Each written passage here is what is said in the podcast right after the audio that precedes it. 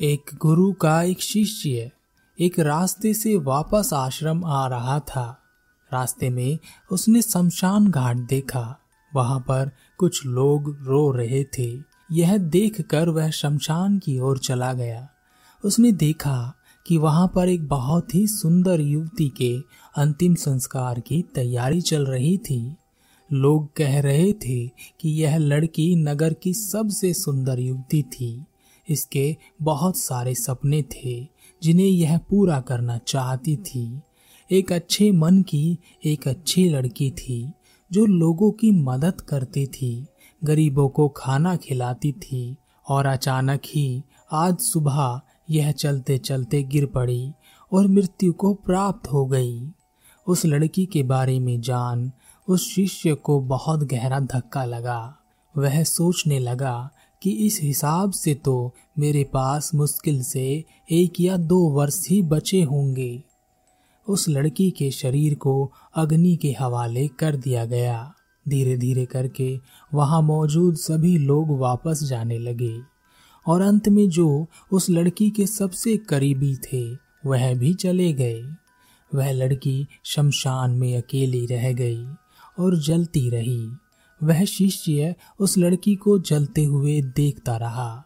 धीरे धीरे उस लड़की का शरीर बदसूरत हो गया और अंत में केवल परछाई यानी कुछ हड्डियाँ ही बची। वह शिष्य वहीं बैठा रहा। उस शिष्य के गुरु को अपने शिष्य की चिंता हुई तो वह उसे ढूँढने निकल पड़े। रास्ते में देखा कि उनका शिष्य शमशान में चिता को घूरते हुए अकेले बैठा है। उसे ऐसा करता देख गुरु ने उसे नहीं टोका और वापस आश्रम आ गए। शिष्य वहीं शमशान में सो गया और अगली सुबह उठकर आश्रम आया और गुरु के पास पहुँचा। उसने गुरु से कहा, गुरुदेव, मेरा एक प्रश्न है, क्या आप जवाब देंगे? गुरु ने कहा हाँ तुम पूछ सकते हो। शिष्य ने कहा, गुरुदेव, क्या हम दोबारा से जन्म लेते हैं? क्या हमारा पुनर्जन्म होता है? क्या हम मरकर वापस आ सकते हैं? क्या मरने के बाद हमारा कोई अस्तित्व बचता है? या हम राख का ढेर बनकर रह जाते हैं? शिष्य का सवाल सुनकर गुरु मुस्कुराए और उन्होंने कुछ नहीं कहा। वह बस मुस्कुराकर वहाँ से चले गए। अगले दिन फिर से शिष्य गुरु के पास आया और कहा, गुरुदेव, कल आपने मेरे प्रश्न का उत्तर नहीं दिया। क्या आपको उसके बारे में कोई जानकारी नहीं है? गुरु ने कहा, कुछ चीज़ों को शब्दों में नहीं कहा जा सकता, क्योंकि शब्द उस चीज़ का मतलब बदल देते हैं। कुछ चीज़ों को केवल एहसास किया जा सकता है, या खुद से जाना जा सकता है। यह कहकर गुरु फिर से वहाँ से चले गए।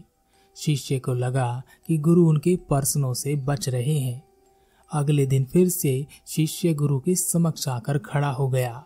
और उसने कहा, गुरुदेव, केवल इतना ही बता दीजिए कि मृत्यु के पश्चात हम बचते हैं या नहीं।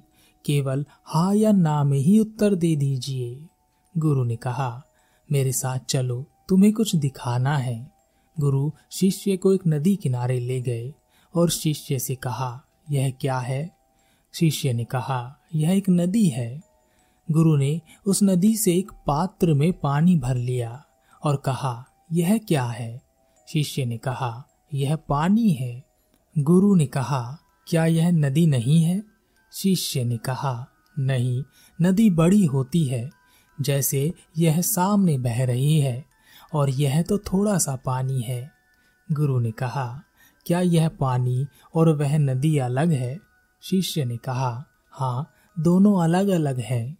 गुरु ने वह पानी वापस नदी में फेंक दिया और कहा, अब क्या यह पानी और वह नदी अलग अलग है? शिष्य ने कहा, नहीं, एक ही है। गुरु ने कहा, जाओ और वही पानी वापस इस पात्र में भरकर ले आओ।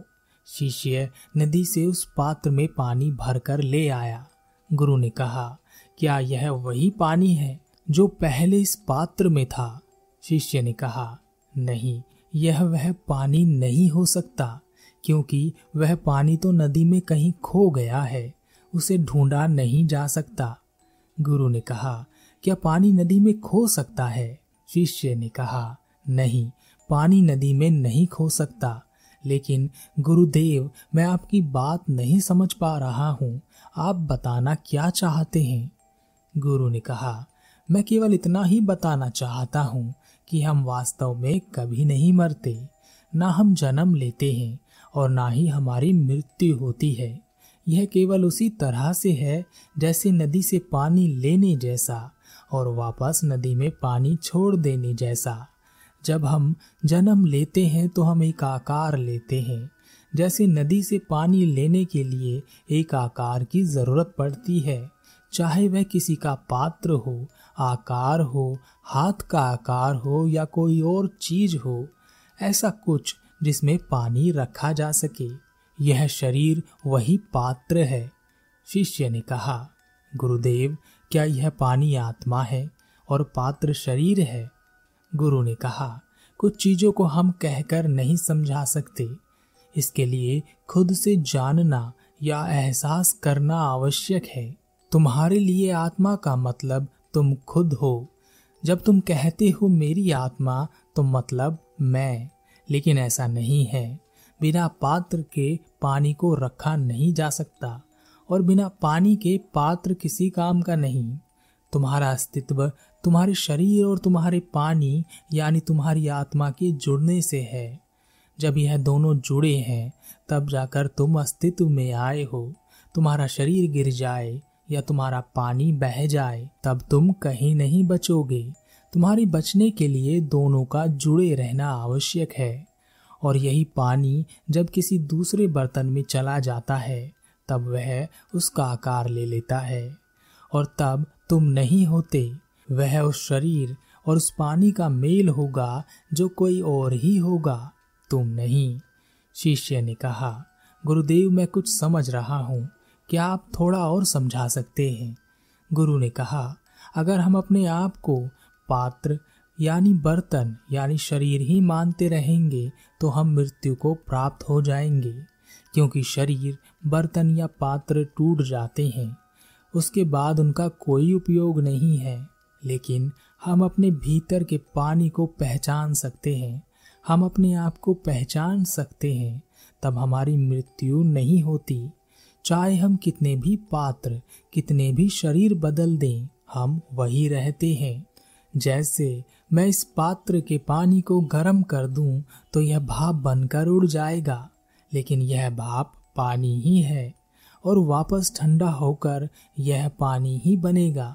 लेकिन हो सकता है इस पानी से बने भाप से लाखों, हज़ारों छोटी छोटी पानी की बूंदें बन जाएँ या यह वापस नदी में समा जाए और विशाल नदी बन जाए, या यह सागर तक भी जा सकता है, तब यह सागर बन जाए। लेकिन यह कभी मिटेगा नहीं, रूप बदलेगा, लेकिन रहेगा वही। इस कारण इसकी कभी मृत्यु नहीं होगी, और ना ही यह कभी जन्म लेगा। शिष्य ने कहा, गुरुदेव, हमारे जीवन में पाप और पुण्य का क्या महत्व है? गुरु शिष्य को एक गंदे नाले के पास ले गया और कहा, इस नाले में बहते पानी को देख रहे हो, यह पानी भी उसी नदी का अस्तित्व है, उसी नदी से आया है, लेकिन यहाँ यह पानी काला हो गया है, गंदा हो गया है, बदबू आ रही है, पानी रुका हुआ है, सड़ चुका है, इसमें कीड़े पड़ गए हैं, यही पाप है। जो हमारी चेतना को ऐसा ही कर देता है जैसा यह गंदा नाला।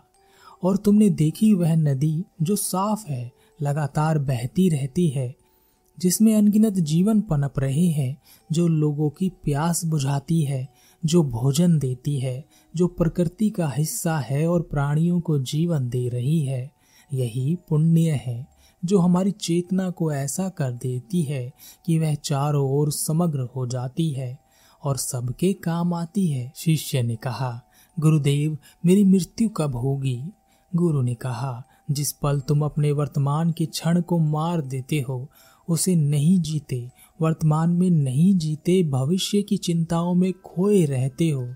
उस हर पल में तुम मरते हो, हर क्षण में मरते हो, लेकिन अगर तुम अपने वर्तमान के क्षण को पूर्ण जागृति से जीते हो तो मृत्यु चाहे अगले पल ही क्यों ना आ जाए। कोई फ़र्क नहीं पड़ता, क्योंकि तब हर पल एक पूर्ण जीवन की तरह गुजरता है। ऐसे लोगों को मौत कभी नहीं छू पाती। वह केवल उनका पात्र, यानी शरीर ही नष्ट कर सकती है, लेकिन उन्हें नहीं। शिष्य ने कहा, गुरुदेव, मैंने आपसे बहुत कुछ समझा, और बहुत कुछ ऐसा है जो मैं समझ नहीं पाया। और जिसे मैं अपने आप से समझने का पूर्ण प्रयास करूँगा।